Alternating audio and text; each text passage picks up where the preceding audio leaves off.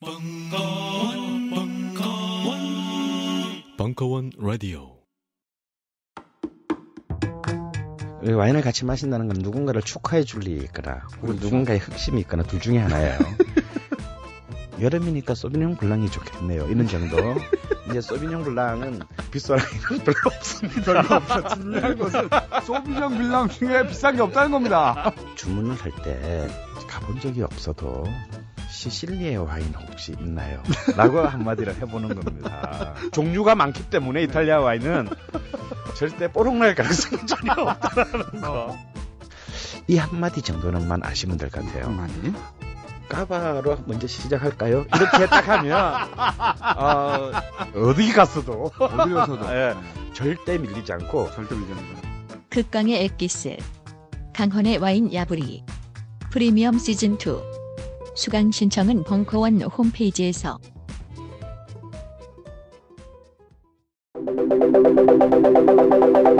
강헌의 대중문화사 시즌4 제3강 노사모 붉은 악마 촛불 집회 21세기 대한민국의 문화 정치학 2017년 4월 10일 강연 2부 시청각 자료는 유튜브 링크를 이용하세요.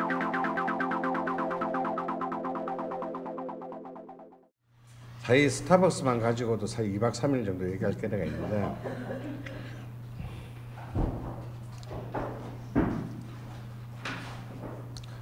사실 이 커피 같은 기호품이야말로 사실은 굉장히 굉장히 정말 그 역사적이고 계급적인 이해 관심이 충돌하는 영역이 없습니다. 네, 그것의 최후의 상징이 지금은 이제 스타벅스인데요. 이거는 이제 우리가 어떤 하나의 기호품의 영역에 이르기까지 어, 한국이 이제 그런 그 제국주의적 영토로 변하고 있는 것을 가장 극적으로 보여준 사례가 스타벅스입니다. 물론 스타벅스로 우리가 뭐 미국의 식민지가 되지는 않아요. 여러분이 마시는 스타벅스 한 잔에 고작 250원만이 본사로 갈 뿐이에요. 음. 하지만 우리가 그 어, 미국 미국식 여피의 그 standard의 이른바 라이프 라이프 스타일의 미국적 standard에 어, 길들여지는 속도는 사실은 그 250보다 더 큰 것입니다. 참 재밌지 않습니까? 우리의 주식은 쉽게 제국주의화하지 않아요. 여러분 한번 일반 직장인들 한번 보세요. 제가 저 이제 주상복합에 살기 때문에 점심 시간이 되면 그 40층 초고층 빌딩 다섯 개에서 쏟아져 나오는 수많은 젊은이들은요. 전부 다 떡볶이 아니면은 뭐 부대찌개, 짜장면, 뭐 어, 엄마 엄마 엄마 손 밥상 뭐 된장찌개 이런 거 먹으러 합니다. 걔들이 점심 시간에 뭐 하물며 스파게티 집에도 가지도 않아요. 어? 햄버거 잘 안 갑니다. 우리 햄버거 집 들어왔다 우리 우리 동네 장사 제일 안 되는 게 KFC야. 이게 식이 주식이 안 되거든 이게. 그런데 우리 그 동네에 온갖 커피숍이 있거든요. 뭐 우리 뭐 한국적 체인인 커피빈 다, 다 있고요. 길 건너편에는 이탈리아 프롬 이탈리아 1, 2도 있고요. 하물며 국내 체인도 있고 하물며 천 원짜리 차가 커피까지 완벽하게 수직 계열되어 있는데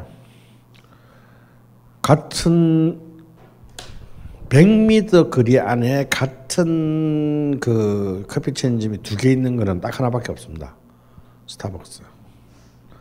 한 블록 안에 두 개가 있어요. 일단 여기가 차고 그 다음부터 차기 시작해요. 그러니까 점심의 주식은 뭘 먹었든지 간에 마지막 기호품의 마무리는 스타벅스에서 통일되는 겁니다. 음. 이거 굉장히 무서운 거예요. 어, 문화가 컨텐츠 컨텐츠화 된다 라고 하는 것은 이제 문화라는 게 어떤 일종의 선택적 행동, 다시 말해서 노동 이외에 내가 선택해서 누리는 여활동이라는 뜻이 아니고 그냥 뭐 당신이 노동을 하든 디비 자든 코를 푸베 파든 멍 때리든 어떤 순간에 당신의 주변에 존, 당신과 함께 존재하는 것이다는 뜻이고요. 당신 그냥 나는 살아남 생존을 위해 소비한다고 생각하지만 그 생존을 위해 소비하는 바로 그 모든 소비 속에 이미 문화가 녹아져 있다는 것을 의미한다는 말입니다.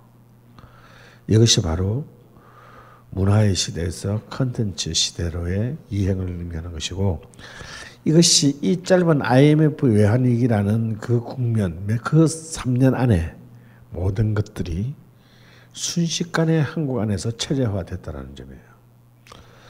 이 또한 다이내믹 코리아만이 해낼 수 있는 음, 위대함이다. 이거. 자.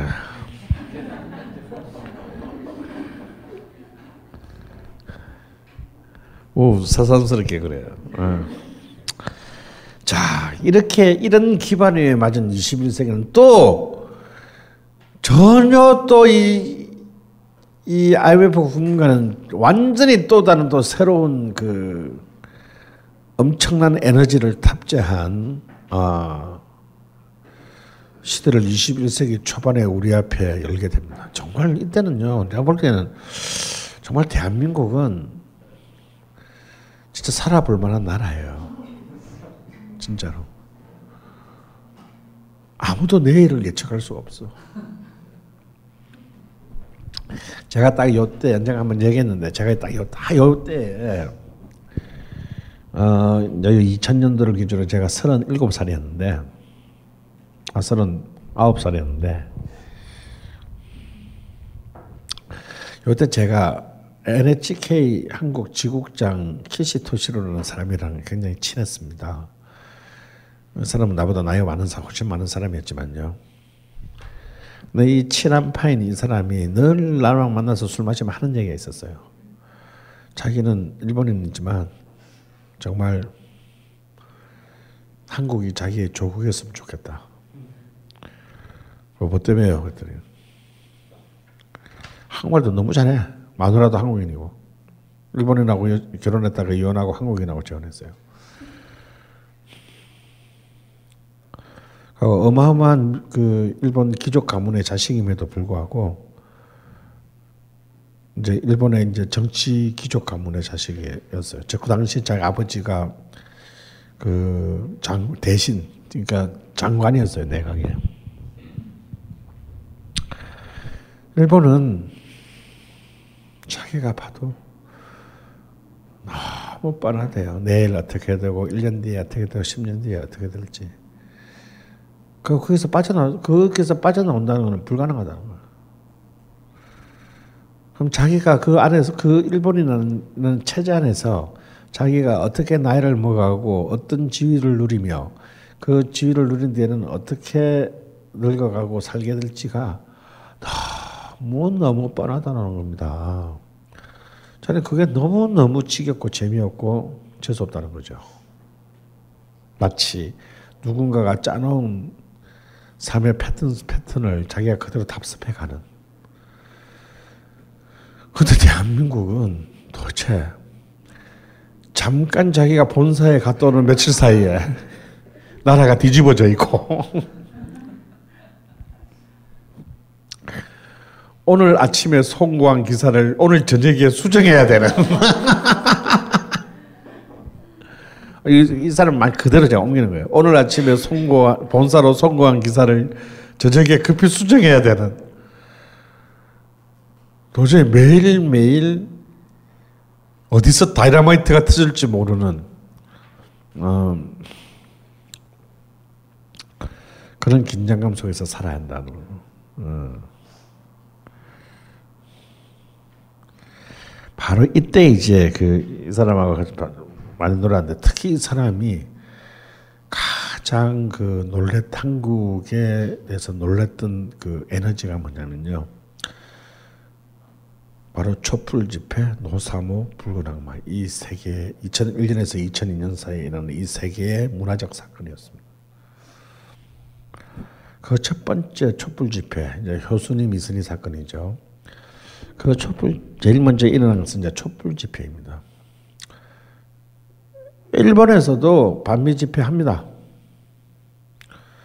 가령 뭐 오키나와 같은 데서 이렇게 가끔 뭐 특히 미군이 이제 주둔하고 있는 그 전체에서 꼭 뭐 미군 또 뭐 강간 사건이 일어나면 근데 그건 주로 다 로컬 집회이거라 중앙에 사는 것은 그냥 공산당 집회래요. 근데 그것 그런데 그것도 가장 밑에 기층 대중의 자발적 조직하에 의해서 처음으로 한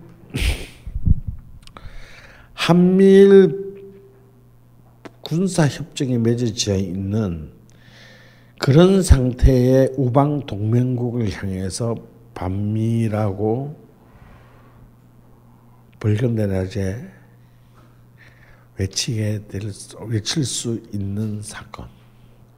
그래서 여기서 이 사람 굉장히 크게 충격을 충격을 받습니다. 더 충격을 받은 것은 이 촛불 집회를 처음으로 제안하고 주최했던 사람이 아무것도 아닌 그냥 일개 학원 가- 젊은 강사였다는 사실에 더 충격을 받았어요. 내가 걔를 만나봤습니다. 악마라는 아이디를 쓰는 그냥 평범한 홍대에서 잘 노는 애예요. 그래도 왜 그랬니? 라고 물어봤더니 그냥요. 화나잖아요. 근데 그냥 나가기에는 심심 손이 심심할 것 같아서 뭐라도 하나 들고 나가야 되겠는데 태극기는 너무 오바고 뭔가 촛불을 들면 그럴싸할 것 같아서 우리 촛불 한 개씩 들고 나갑시다라고 한 것이 촛불 집회의 발단입니다. 이것이 이제 이 이후에 한국의 수많은 이제 이른바 민주주의적 표현의 상징이 되는 것이 그냥 일개 학원 강 31살짜리 학원 강사의 제안에 의해서 시작했다는 사실이에요. 그러면서 이제 이 키시토시로 상의 말은 100년이 지나도 일본에서는 이런 일은 일어나지 않는다.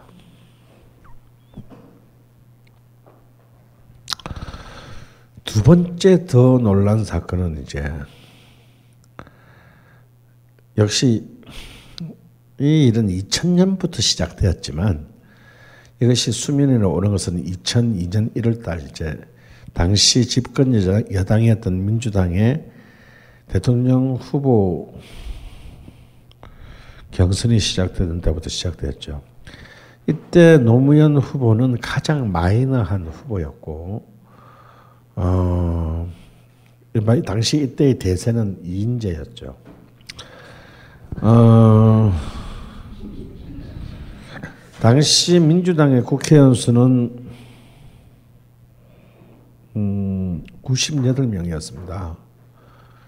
어, 아, 아, 저기 비례대표까지 포함해서 112명이었는데요. 112명의 국회의원 중에서 단 한 명만이 노무현 후보를 지지했습니다. 그 한 명은 안산에 있던 천정배 의원이었어요. 그러니까 문재인은 천정배를 까면 안 되는 거라고. 이때부터 이 천정배를 까면서 시작된 뺄셈 정치가 오늘의 비극을 낳은 거예요. 그런데 이 이방인의 눈에 눈에 제일 이해가 안 됐던 것은 아니 지지 국회의원 한 명인 후보가 딱 한 달 만에 판을 엎을 수, 엎, 엎었다는 거예요. 두 번째 경선지인 광주에서 판을 엎으면서 그냥 게임이 끝나버렸습니다. 개파 정치의 본사는 일본에서는 어, 인류의 인류가 종말할 때까지 일어날 수 없는 일이에요.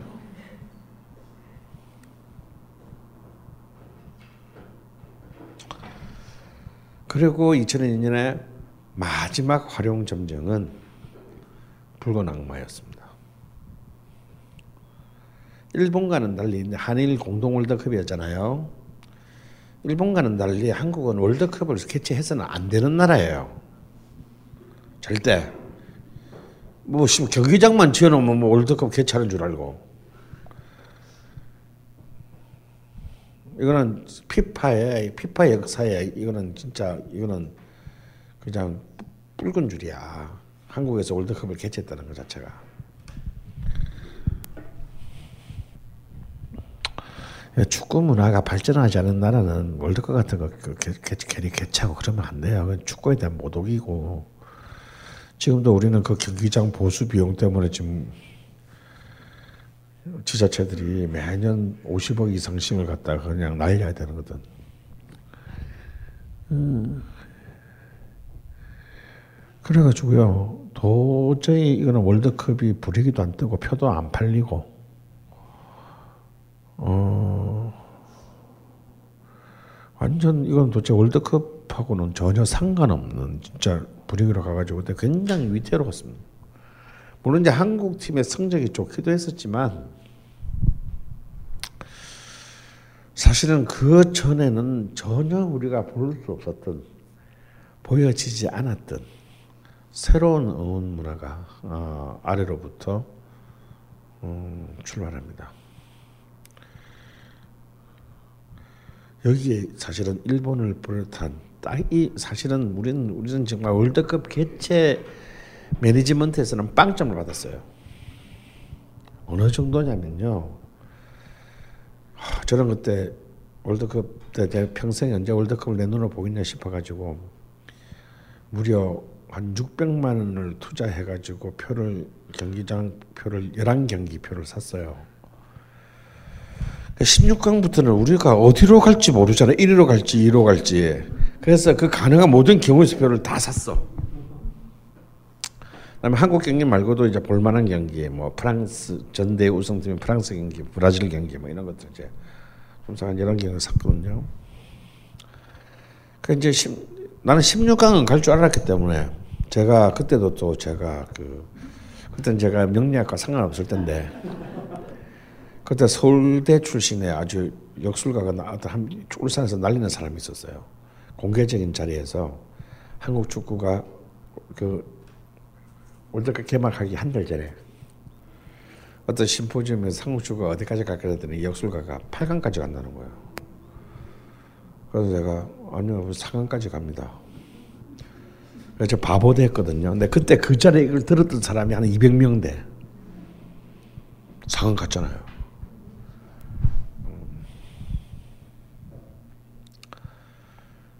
그 이제 제가 표를 샀기 때문에 저는 결승전 표는 안 샀어요. 결승전은 요까마에서 열리는 데다가 어차피 안 갈, 우리가 못 올라갈 것이기 때문에 딱 중결승표까지만 샀습니다. 그 3, 4의 표도 미리 샀어요. 어차피 3, 4전 갈 것이니까. 저는 사실 그 상암에서 독일하고 할 때, 야, 씨발, 이거 진짜 올라가는 거 아니냐, 이거. 야, 그러면 지금 안표 살려면 500만 원을 줘야 될 텐데 이걸 어떻게 도대체 어떻게 지금 이미 이미 경제는 거들렀는데 어디서 500만 원을 슈킹해가지고 결승전을 보러 가야 되는데 마침내 후반 32분 독일의 결승골이 터지면서 너무 안 좋았던 아, 기억이 납니다. 그러니까 이제 예를 들어서 이제 16강전에 나는 2위로 올라갈 줄 알았는데 1위로 올라갔잖아 우리가. 그래서 어쩔 수 없이 아무도 관심 없는 경기가 또 표가 하나 더 있는 거잖아요. 그 16강 경기가 뭐냐면 어, 멕시코 미국전이었어요. 우리나라에 우리가 1등으로 올라가고 미국이 2등으로 올라가면서 저쪽 주에 1등 국가인 1등으로 멕시코 올라오고 2등으로 아, 이탈리아가 올라오는 바람에 우리가 이탈리아랑 붙게 되고 어, 멕시코랑 미국. 진짜 멕시코 미국 사실 좀 인기 없는 경기일 수밖에 없잖아요. 16강전에. 또 전주에서 있었어 그 경기가. 전주 전주 경기장이 4만 2,500석 제일 작은 경기장이에요. 야 그런데요 16강전이잖아 월드컵 1층도 안 찼어요. 갔는데 1층도 안 찼어. 그래도 미국 애들이 그래도 몇천 명 있고, 어 미국 애들이 그래도 한 내가 볼 때는 5천 명 정도 있었고요. 이 머리 무슨 그 멕시코 애들이 한 500명 있고, 우리나라 애들이 드문드문 있고, 1층도 안 찬 거야. 1층도. 어, 너무 창피해가지고 정말 이거 완전 동네 조기 축구의 결승전도 이거보다 많이 나오겠다 싶을 정도로 일정도 안 찼는데 아, 여기서 이제 드디어 한국에 이제 모든 걸 다 한국에 정말 이 때묻은 모든 속옷을 그날 다 봤어요. 전주 근처에 35사단이 있습니다. 이게 뭐 안 될 아무래도 사람이 안 올 것 같으니까 35사단 애들 한 내가 볼 때 한 천 명 정도를 이제 이게 사실 본래 이거는 여러분 아시, 아셔야 될 게 이 티켓이라고 하는 건요. 월드컵은 우리가 개최해도 우리가 감, 관리하는 게 아니고 피파가 관리합니다. 그러니까 비었다고 해서 우리 마음대로 할 수가 없어요. 비었다고 해서. 근데 한국은 뭡니까? 한국이야말로 야매의 국가잖아. 35선 내가 볼때한 천명쯤 동원한 거야. 이게 도저히 이건 뭐 너무 전 세계 중계되는데 이런 뭐 허리 빈 텅텅비가 어떻게 보여줘? 아니 그러면은 기껏 천명 동원했으면 일단 사복이라도 좀 다르게 입히든가. 전부 군복을 입혀가지고 온 데다가 그래도, 모자는 벗었어 그래도. 다음에 대충 자연스럽게 좀 흩어놔야 되잖아요. 2층 아무도 없는데. 한국 하나만 딱 천명을 앉혀놓은 거야. 마치 그 왜 이빨 빠져서 김 붙여놓은 것처럼. 나 옆에 있던 미국 관객들 하면서 수근거려 손가락질하면서.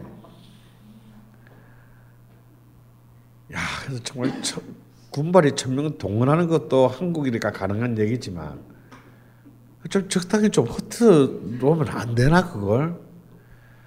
그래 갖다가 오와 열을 맞춰서까지 그렇게 전기도 존나 재미없었어요.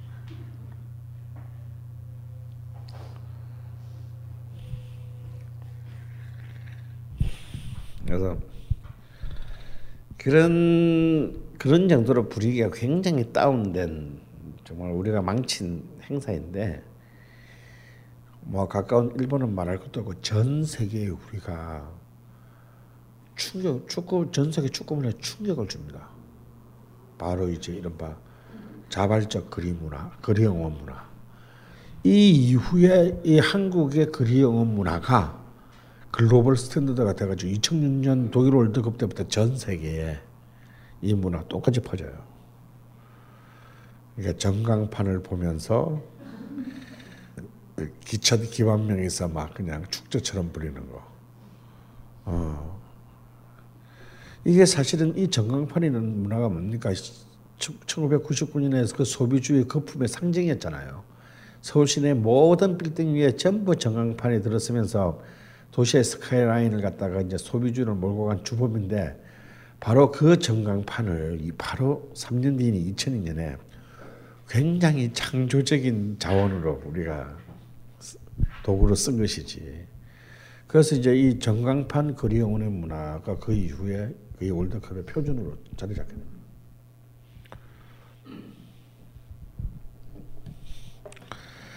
음, 이걸 첫 경기를 할 때만 하더라도요.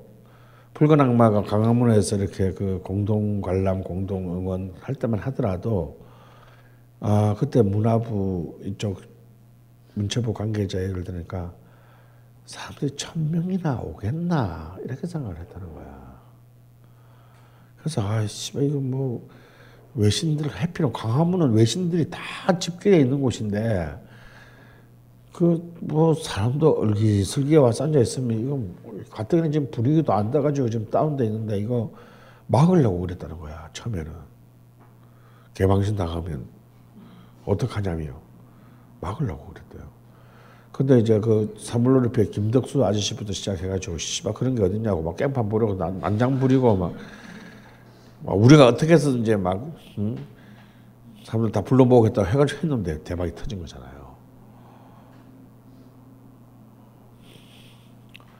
그래서 제가 이제 이 한국 경기가 더불어서 이제 전국을 한 달 동안 떠돌았습니다. 경기를 봐야 되니까. 그러니까 하다 보니까 자꾸 이제 기, 그 취재 기자들하고 동선이 계속 겹치는 거예요. 왜냐면 나는 이제 경기 시작한 하루 전에 먼저 가서 이제 또, 어, 모욕 제기하고 이제. 그럼 뭐 예를 들어서 뭐, 그래서 광주 같은 데 가봐야 뭐 기자들이 가는데 뻔하지 뭐. 자꾸 거기서 기자들하고, 부- 해외에 온 기자들이랑 자꾸 부딪혀. 내가 이렇게 이제 나보고도 너, 너도 기자냐? 그러나 아니 그냥 나 그냥 경기 보러 다니는 사람이다. 그랬더니 막 그래서 치, 뭐 폴란드 기자하고도 친해지고 그래가지고 얘기를 들어보니까 얘들이 하는 얘기들 다 똑같아. 맥주 같이 마시면서 기자들끼리 이제 마치면 뭐 저들끼리 다 모여서 맥주 마시고 이제 의견들을 나누는데 하는 얘기의 절반이 전부 한국 응원, 문화에 대한 얘기예요. 그 사실은 히딩크는 한국 국가대표팀보다도 한국이 보여준 시민들 관객 시민들이 보여준 응원 문화가 사실은 전 세계에 훨씬 더 많이 소개됐다는 거야. 특히 우리의 이제 최고 히트는 뭐냐? 3, 4위전에서 상대편 국가인 터키의 그 국가를 국기를 여러분 기억 안 나죠? 우리 보통 엄청나게 대형 태극기 만들어 가지고 그 국기 의뢰할 때 깃발 쫙그 그 객석에서 제일 메인 그 저기 본부석 건너편에서 어마어마한 크기의 깃발 올라가잖아요. 여러분 그거 TV 말고 현장에서 한번 보세요. 보면 갑자기 쑥- 갑자기 욱컥 해지면서 눈에 눈물이 핑 돌면서 진짜 나 같은 비국가주의자들도 애국해야죠. 어? 아 진짜 핑 돈다니까. 아, 경기 시작도 안 했는데 아직. 진짜 핑 눈물에 핑 돈다니까 이상하게. 그러니까 선수들은 어떻게 했어요?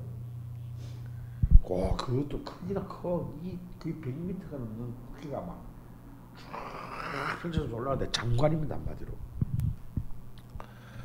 3, 4위 물론 이제 뭐 성분은 중요하지 않다지만 3, 4위 전이라는 게 터키하고 했잖아.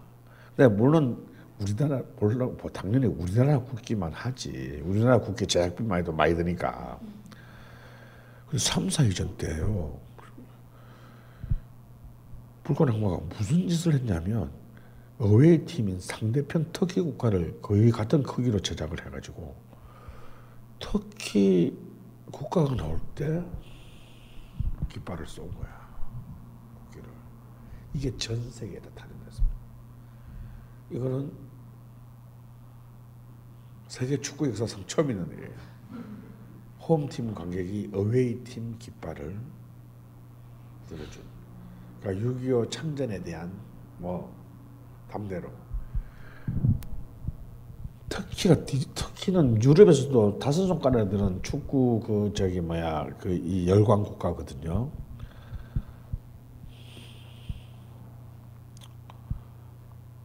그래서 그 터키전에서 두 번째 골로는 이을용이 그 트라브 트라 트라브존스포른가 뭐가 그게 스카우트 됐잖아. 그게 태국의 아 터키의 전역에 중요하다면서요. 그때 한국 삼성하고 LG가 현대 뭐 이렇게 터키에 다 진출했는데 굉장히 고전하고 있었어요. 일본 일본에 밀려가지고 완전 터키의 분위기 다 바뀝니다. 이왕 팔아주는 거 우리 형제 국가에게 팔아주자. 모든 가전 제품 1위가 한국 제품으로. 한국 제품으로 다 바뀌어. 제가 월드컵 끝난 지 3개월 뒤에 11월 달에 터키를 갔거든요. 터키를 갔는데 이 터키 공항이 굉장히 까다롭습니다. 이 외국인들 특히 포리너들이 특히 입국하기가 굉장히 까다로워요. 줄 졸라리 세우고 식구들 사람 배치도 안에 다 비워 다 비워놓고 한 한 줄만 땅 넘겨놓고 그래서 막 막, 좀막 짜증내고 있던데 여기서 저 뒤에 내가 이제 저 창고가 저, 저 뒷벽인데요. 내가 씨, 아이 개새끼들 씨발 뭐 하는 거야 막, 막 이러고 있는데 저 창고에 둔 아저씨가 막 이러는 거야. 내가 내가 방금 욕해서 그런 줄 알고, 어, 씨발 이거 못 들어가는 거 아니야? 그래서 막 이번에 막 시선 막 안 마주치려고 그러고 막, 막 거기에 쓰고 숨고 막 그랬거든요. 그래서 좀 전에 이렇게 보니까, 음, 음, 막 이러는 거야. 그래서 야, 씨발 제대로 용구로 걸렸구나. 내가 씨발 또 어디서도 한국 한국 욕 아는 새끼한테 걸려가지고, 아, 딱 그러고 이제 와, 기억 아저씨 갔더니 너무나 마찬가지 웃으면서 음, 왜 이렇게 프롬 그러는 거예요. 그래서 제 팬이라고 할까 장난하고 할까 여기 여기까지 와서 국가를 들으면서는 안 되겠길래 씨발 제 팬이라고 할까? 카운트를 할까 막 생각 중에다가. 아이씨 그 금방 뽀록 날 건데 이거 뭐그 속에서 뭐 싶어서 그냥 다 죽어가는 목소리로 코리아 그랬더니 뭐 하고 더래? 그, 그, 걔들은 코리아를 발음을 어떻게 하더라? 하여튼 코리아 뭐 뭐시고 저거 뭔 소리인지 모르겠는데 나중에 특히 통령 얘기를 들어보니까 그런데 왜 너 줄 서고 있냐 이런 말을 했다는 거야 너 왜 그거 줄을 섰지 야, 네 친구들 다 데리고 와. 지금 외국인들 줄서 있는데, 예? 그래도 돼요? 그래가지고, 우리 일행들 전부 다 가방 들고 병원 앞으로 갔더니, 그래, 응, 그래. 보지도 않아. 제일 먼저 통화시켰죠. 그러면서 맨 마지막에 꼭, 응? 우리 형제, 우리 브라더스. 물론 제가 형이에요.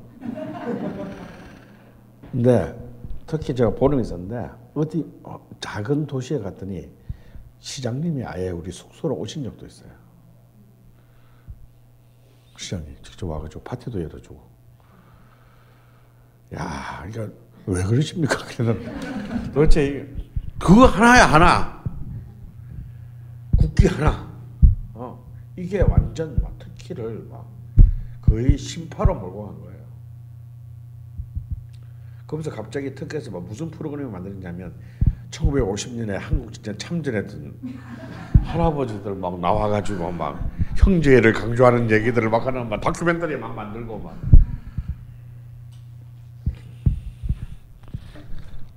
그리고 아 그러고 보니까 결국 우리가 앙카라를 갔을 때는요 그 참전 용사 아직도 살아계시는 생존자분들하고 저녁 같이 먹었어요.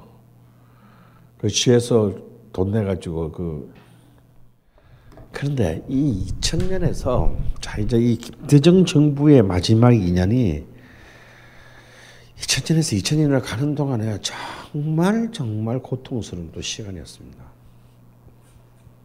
일단 정치적으로 처음으로 이제 호남 정권이 있지 않습니까? 하여튼 그 당시에 언론에 매일 등장했던 게 뭐냐면 진짜 지금 지금 그때 신문을 보면 낮이 떡기 낮이 정말 떡을 받는데 이른바 호남이 다 헤쳐먹는다. 호남 평정사 말 연일 조선일 보는 말 이걸로 공격을 해야 되는데 진짜 웃기는 건요. 아니 호남 인구를 비율로 할 때는 주민 주민등록지 기준으로 하고 고위 공직자 수를 따질 숫자를 셀 때는 출신지 빌로 하는 그런 경우가 어디 있어요? 어? 어떻게든 호남 출신 확률을 높이 올리려고. 그러면 씨발 그럼 그 저기 뭐야 고위 공직자들도 주민도 지별을 해야 될 거 아니야. 그 어떻게 호남 인구가 15% 12%밖에 안 돼. 호남 그러면 호남 출신 인구로 하면 한 35% 되는 30 32%좀 되는데 그래 이런 말도 안 되는 통계다. 다음에 이제 이 새끼들 제일 잘 쓰는 거. 그래도 TK, PK가 훨씬 많잖아요. 그러면 핵심 요직별 주요 60개 근데 그 60개라는 게 뭐냐면 별로 중요할 것 같지 않은 것들도 들어와. 왜? 호남이니까.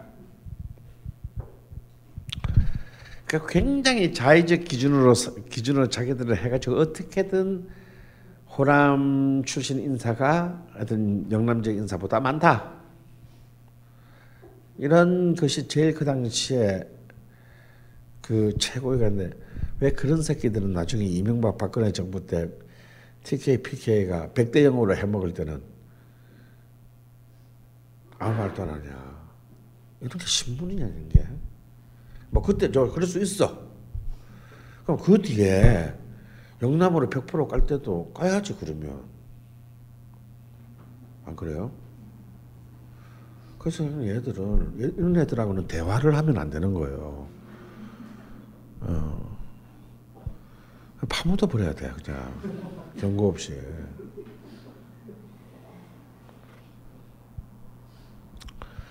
또 이때 그래서 이제 이런 이 지역을 지역 갈등들을 수글론들이 끊임없이 재생산하면서 이제 김대중 정권 코너에 봅니다.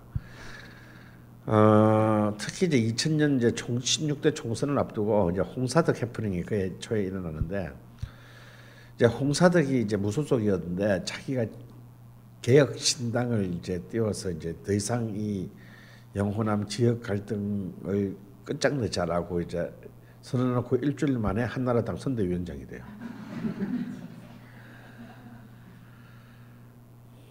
그런데도 총선에서 민주당이 패배합니다. 또 이때 부산, 경남, 경북, 대구 전 지역에서 단 한 석도 건지지 못합니다. 단 한 석도 건지지 못하고 100% 패배합니다. 물론 전남, 전북, 광주에서도 한나라당이 한 석도 하지 못했죠. 하지만 PK, TK 전체가 한 석도 못 얻은 건 이때가 처음이자 마지막입니다. 이때 최후까지 여기만큼은 민주당이 될 거라고 했던 지구가 어디냐? 부산 북구였단 말이야. 노무현이 나왔던 바로 그 전날까지 12% 앞서고 있었단 말이에요. 그다 뚜껑을 딱 여니까 그러니까 역전됐습니다. 그때 그 부산 북구에 나왔던 그 부산 북구에 나왔던 하나라당 후보가 누구냐면 나중에 부산시장까지 하게 그 공로로 부산시장까지 하게 되는 허태열인데 바로 다름 아닌 박근혜 정부 첫 번째 비서실장이죠. 그 놈이 선거유세 때 무슨 말을 하느냐면 정말 입에 정말 입에서 입에 정치는 고사하고 일반인도 입에 담아 쓰는 안 되는 지역 갈등 조장 발언을 합니다. 그리고 노무현은 또 패합니다. 근데 이 2000년 선거에서의 패배가 아, 참 놀라운데요. 굉장히 중요한 터닝 포인트가 돼요. 이른바 새로운 젊은 세대들로 하여금 이때 총선 역대 총선 최저 투표율이었습니다. 처음부터 막 지역 감정에 막 해가지고 그냥 뭐 사람들이 이제 완전히 정치적으로 이제 거의 그 완전 탈정치적인 분위기가 높아지면서 투표율이 처음으로 50%대로 떨어지거든요. 50%대로 떨어지는데 이때 노무현의 패배가 새로운 젊은 세대들에게 새로운 자극이 됩니다. 아, 우리가 아직 포기할 때가 아니다. 놀라운 것은 바로 그 노사모의 첫 번째 모임이 자발적으로 만들어져야 된 것이 광주였다는 사실이에요. 그러니까 노무현과 아무런 지역적 인구가 없는 광주에 처음 만들어지고 두 번째 노사모가 만들어진 곳은 대전입니다. 가장 움직이는데 가장 느린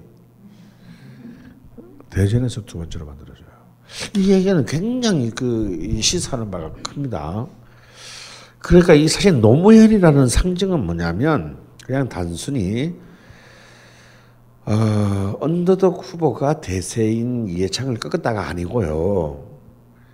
새로운 정치 질서, 이제 다시 말해서 박정희 이후에 굳어진 새로운 한국의 이제 이 전통적 정치 질서를 벗어나서 새로운 정치 지형들을 꿈꾸는 세대의 열망의 상징이 됐다는 뜻입니다.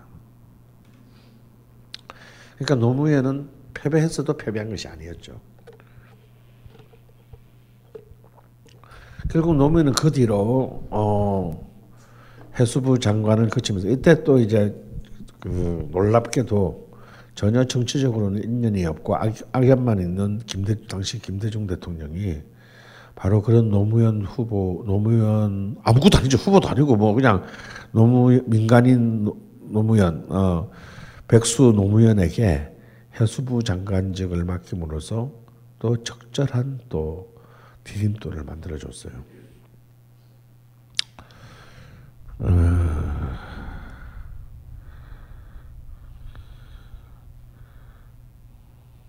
사실 이런 것들이 나는 정말 우리나라 대통령감은 DJ밖에 없다라고 생각을 하는데 이런 이런 사소한 하나 하나의 그 행보들이 정말 DJ야말로 참 진정한 의미의 정치인이었다는 생각을 하게 합니다. 사실 지 개파 사람도 아니고 뭐 도교동은 아무 상관이 없고 사실 그런데 그런 완전히 그 완전 무명신의 다름없는 인물을 사실상 전국적 인물로 키워준 사람은 DJ거든요. 어, 그런 스케일이 없어 지금 정치인들한테.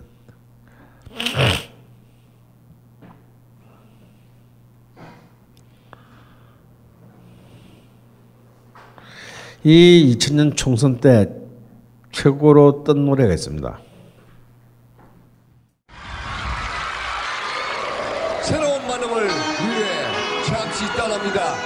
테크노 부인 이정현 씨의 아두 무대입니다. Take 아두 스페셜.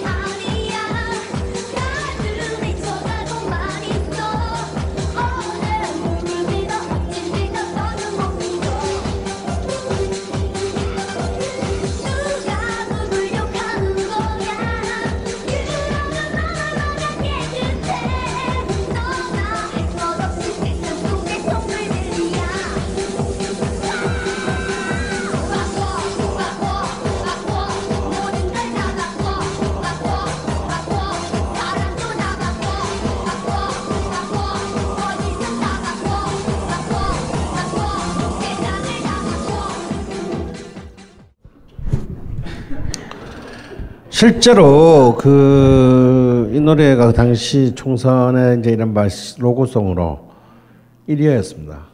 그때 이 곡의 작곡자 최준영이 그 선거 로고송으로만 억대를 받았다는 로고송 저작권료로만 억대를 받았다는 소리를 했고 실제 여야가 모두 이때 세대 교체가 많이 됐어요. 386 출신들의 국회의원이 대거 초선들이 국회에 입성했습니다. 그렇게 된 데는요, 바로 이번 총선 전에 있었던, 비록 나중에 대법원에서 이제, 어, 판결에서 패소해서 다시는 일어날 수가 없게 됐지만, 총선 시민연대가 발족하면서 낙천 운동을 이제 한데요. 이게 엄청난 반향을 불러일으켰습니다. 이 총선 시민연대를 이끌었던 사람이 바로 다름 아닌 지금 서울시장인 박원순입니다. 음, 이때부터 나는 알아봤어요. 음, 양반이 정치에 관심이 있군.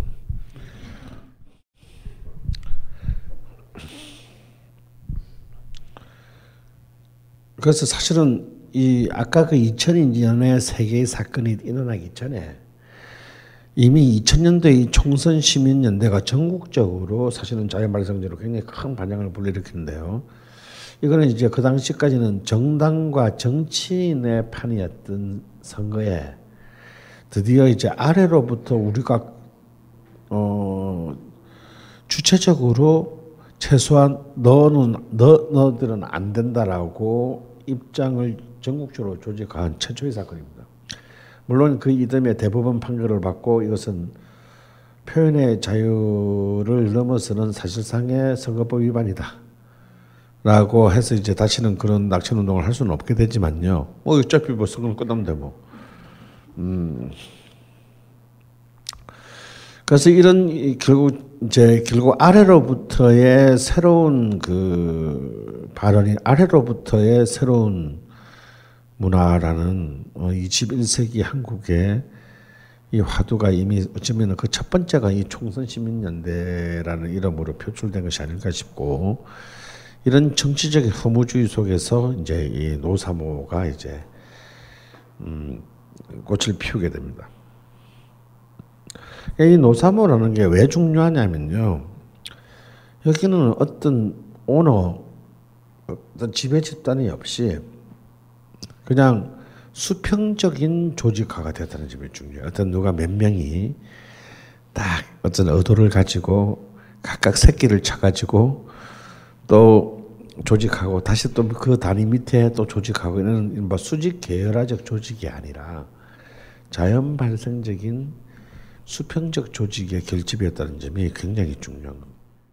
하지만 이 2000년에 99년에서 2000년, 2001년으로 가는 시간은 진짜 같이 아까 제가 잠깐 얘기했지만 한국 사회의 압축적인 문화적 가치의 혼란의 시대였습니다.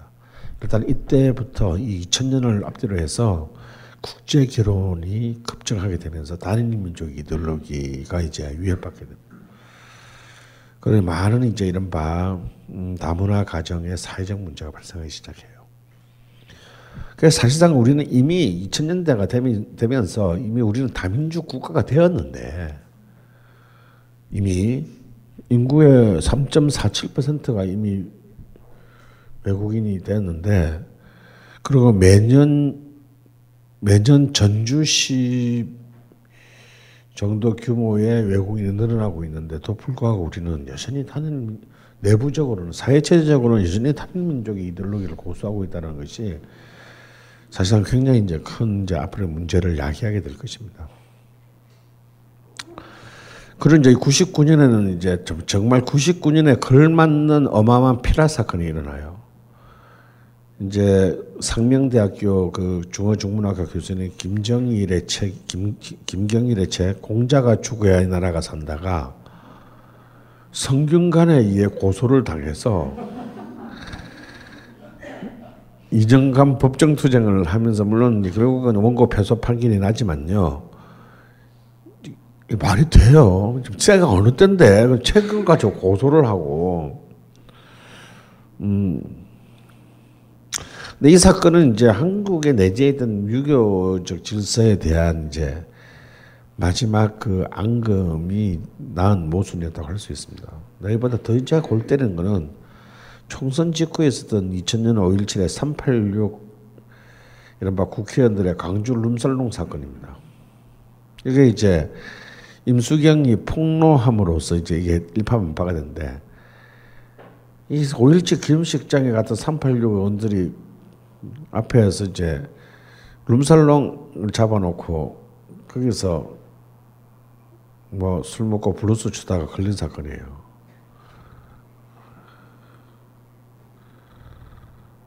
그래가지고 이제 사실은 그 이걸 폭로한 김, 임수경은 그냥 자기 자기의 일정에 홈페이지에 잠깐 올렸다 두 시간 뒤에 내렸는데 이미 그 순간 인터넷의 파괴력이 얼마나 큰지를 보여준 사건이 됩니다. 그 두 시간 사이에 수없이 퍼나르기가 돼가지고 이미 전국적으로 모르는 사람이 없게 된 사건이 된 거죠. 이것도 이제 가을까지 아주 난리 블루스를 떨었고요. 그보다 더 충격적인 사건이 났는데 총선 시민연대의 그 대변인이었던 장원 그 환경 운동 그 환경 운동의 또그 연합회 임원에 대한 장원의 성추행 사건이 일어납니다. 그래서 이제 이른바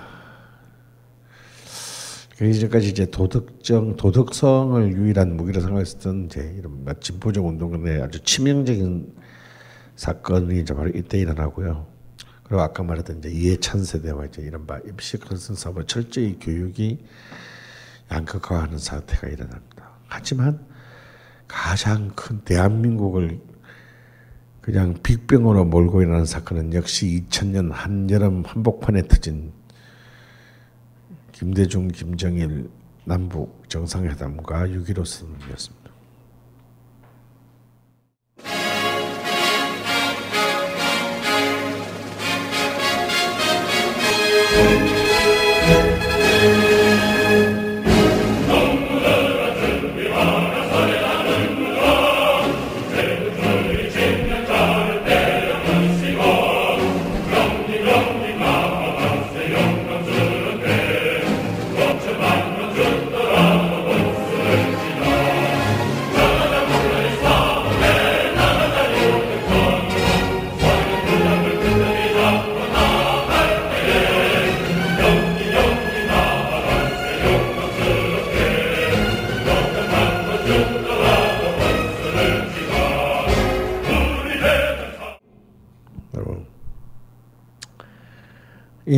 이 멜로디는요 안주 공항에 김대중 대통령이 내렸을 때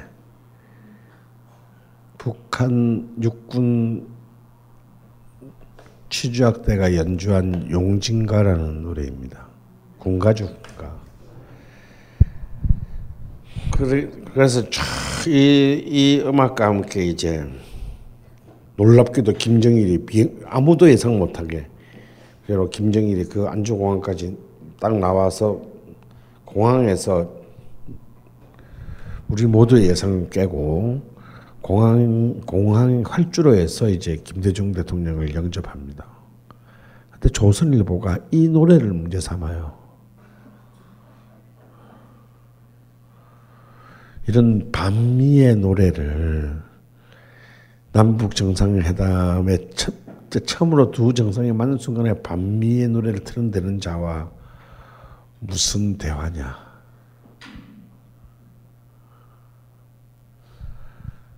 근데 북한이 그렇게 바보일까요? 이 용진가는 놀랍게도 독립군가입니다. 여기서 제국주의를 물리치는 그거는 일본 제국주의를 말하는 거거든요. 남북한 모두 공유하고 있는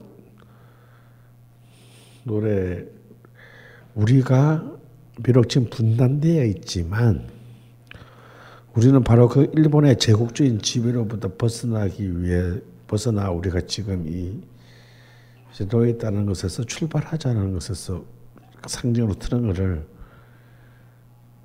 조선일보와 그따위 언론들은 이런 식으로 문제를 끌고 갔습니다.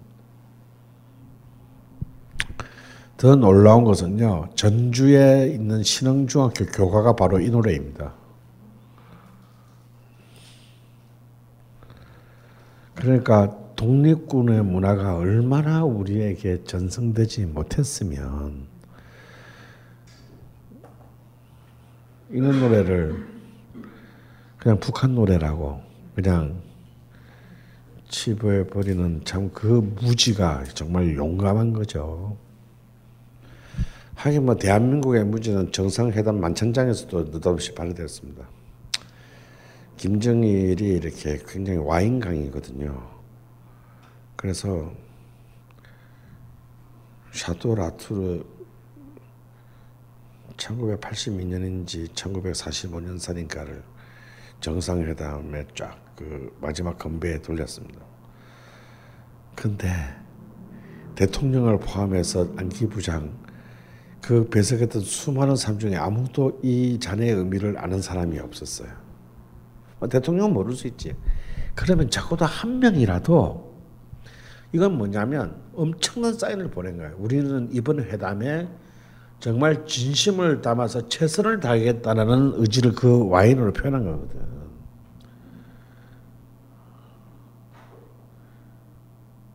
그러면 그 중에 잠자더니 촌놈 이놈의 촌놈들이 말이야. 씨발 그게 무슨 와인인지도 모르고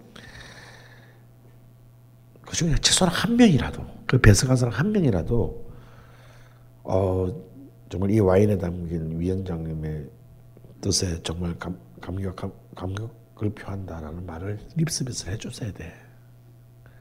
근데 이 무시한 새끼들이 자 와샷 하고 좀 와셔버린 거야. 그때 김정일의 표정. 그 다음에 노무현 올라갔을 때 그럴 때잖아. 야 그냥 싼 걸로 그냥 아무거나 준비해. 그래서 15만 원짜리 나왔대. 그걸 갖다가 그럴 때는 그 뱃사산 애들 보니까 그 이제 그 저기 소믈리에가 쫙 따랐을 거 아니에요. 그 서빙하는 사람이 일부러 따를 때 굉장히 과장되게 표지가 보이게 따랐다는 거야. 우리 편 쪽을 따를 때. 아무도 못 알아본 거지.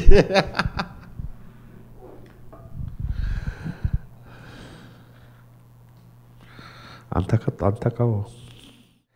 자, 그리고 2001년에는 두 개의 큰 사건이 우리를 기다리고 있습니다. 하나는 21세기를 새롭게 규정하는 지금 이 순간까지의 세계를 지배하는 9.11 테러가 일어났고 당시 르몽드 발행인인 장마리 꼴롱바니가 한 말처럼 이때부터 우리 모두는 미국인이 됩니다.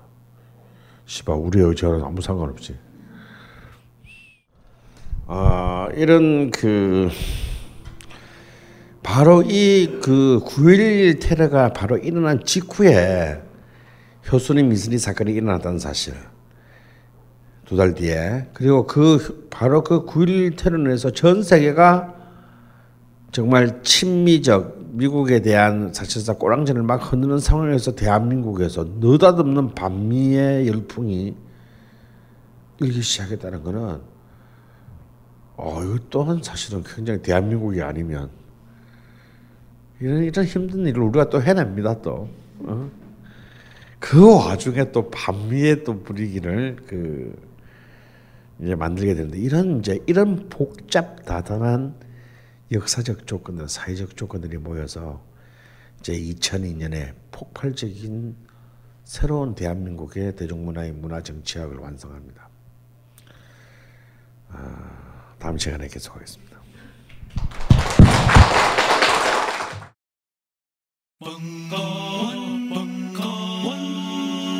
벙커원, 라디오.